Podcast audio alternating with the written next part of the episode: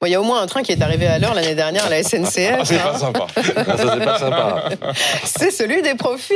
1 milliard 300 millions d'euros dégagés euh, l'année dernière par euh, euh, la compagnie. Alors bon, mine de rien, c'est quand même divisé par deux par rapport à l'année d'avant, c'est ça? Hum. Mais comment ça se fait que la SNCF réussit à être bénéficiaire en 2023 Je vais vous répondre d'abord pourquoi est-ce que c'est divisé par deux quand même? Ouais. parce que c'est vrai que passer de 1 milliard 3 alors que c'était quasiment 2 milliards et demi, il y avait eu des résultats exceptionnels en 2022 avec des cessions notamment des participations qui n'ont pas eu lieu.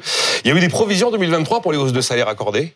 Objectivement, quand on est agent de la SNCF, on n'est pas maltraité sur le plan salarial. Vous avez les performances de Géodis dans la logistique qui ont été un peu moins bonnes. Et puis, bah, les grèves, ça coûte 350 millions d'euros. C'est la facture des grèves en 2023, notamment celle contre la retraite.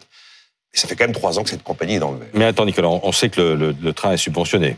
hein, Oui. On est d'accord. Ah, clairement. Euh, oui. Comme beaucoup de lignes, y compris le, le TGV, ne, ne- ne sont pas rentables. On est aussi, on est aussi d'accord. Si le rail a besoin de l'argent de l'État et des régions, comment la SNCF fait pour dégager euh, des profits?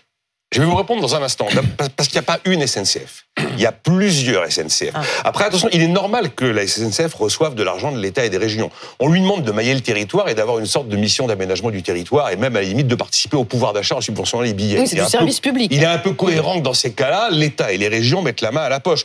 Le réseau ferré, c'est un monopole naturel. L'État est actionnaire à 100%. Il est un peu logique qu'il investisse dans la SNCF. Euh, il faut bien voir que partout on subventionne le rail, dans tous les pays. Et euh, en face de ces subventions, il y a quand même une offre. Il y a des actifs. Quand vous avez un billet de TER que vous avez acheté 2 euros, qui en réalité coûte 8 euros car il est ultra subventionné, c'est un actif, le billet que vous avez dans la main. Donc voilà, on subventionne le train absolument partout. Si on arrête de subventionner le train, il n'y a plus de SNCF. À commencer par tous les trains du quotidien, tu les fermes. Et toutes les fameuses petites lignes, les lignes qui transportent quasi personne, mais que l'on conserve pour euh, mailler le territoire, tu les fermes. Donc ça, c'est quand même un point important sur l'histoire de l'entreprise est subventionnée. Mais effectivement, oui, comment elle fait pour dégager des profits? Bon, bah oui, à l'arrivée, il y avait bel et bien des profits. Que va Ouais. devenir cet argent? Eh ben justement, il y, a, y a des profits parce qu'il n'y a pas une seule SNCF. Il y a la SNCF que vous connaissez, le TER, l'intercité, le TGV, les grèves à répétition qui le rendent tous hystériques, c'est vrai.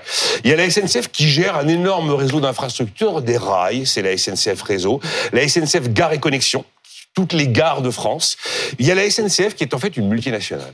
La SNCF, elle joue la concurrence dans les autres pays. Elle exporte ses trains. Il y a Ouigo Espagna, par exemple. Elle a ouvert un Paris, Paris-Berlin en partenariat avec le- les réseaux ferroviaires allemands au mois de décembre. C'est une multinationale, la SNCF. La SNCF s'appelle Keolis. Keolis, c'est le leader mondial du transport public, comme les tramways, par exemple, qui est présent dans des quantités de pays. La SNCF, c'est un énorme groupe de logistique maritime et aérien qui s'appelle Géodis. Et en fait, il y a la SNCF que tout le monde connaît très bien. Et puis, il y a la SNCF qui, en réalité, est une multinationale qui joue la concurrence, qui est présente dans 170 pays dans le monde et qui emploie de plus de 280 000 collaborateurs. Donc, la SNCF, c'est pas simplement celle que l'on connaît tous les jours. Ah, Bien sûr.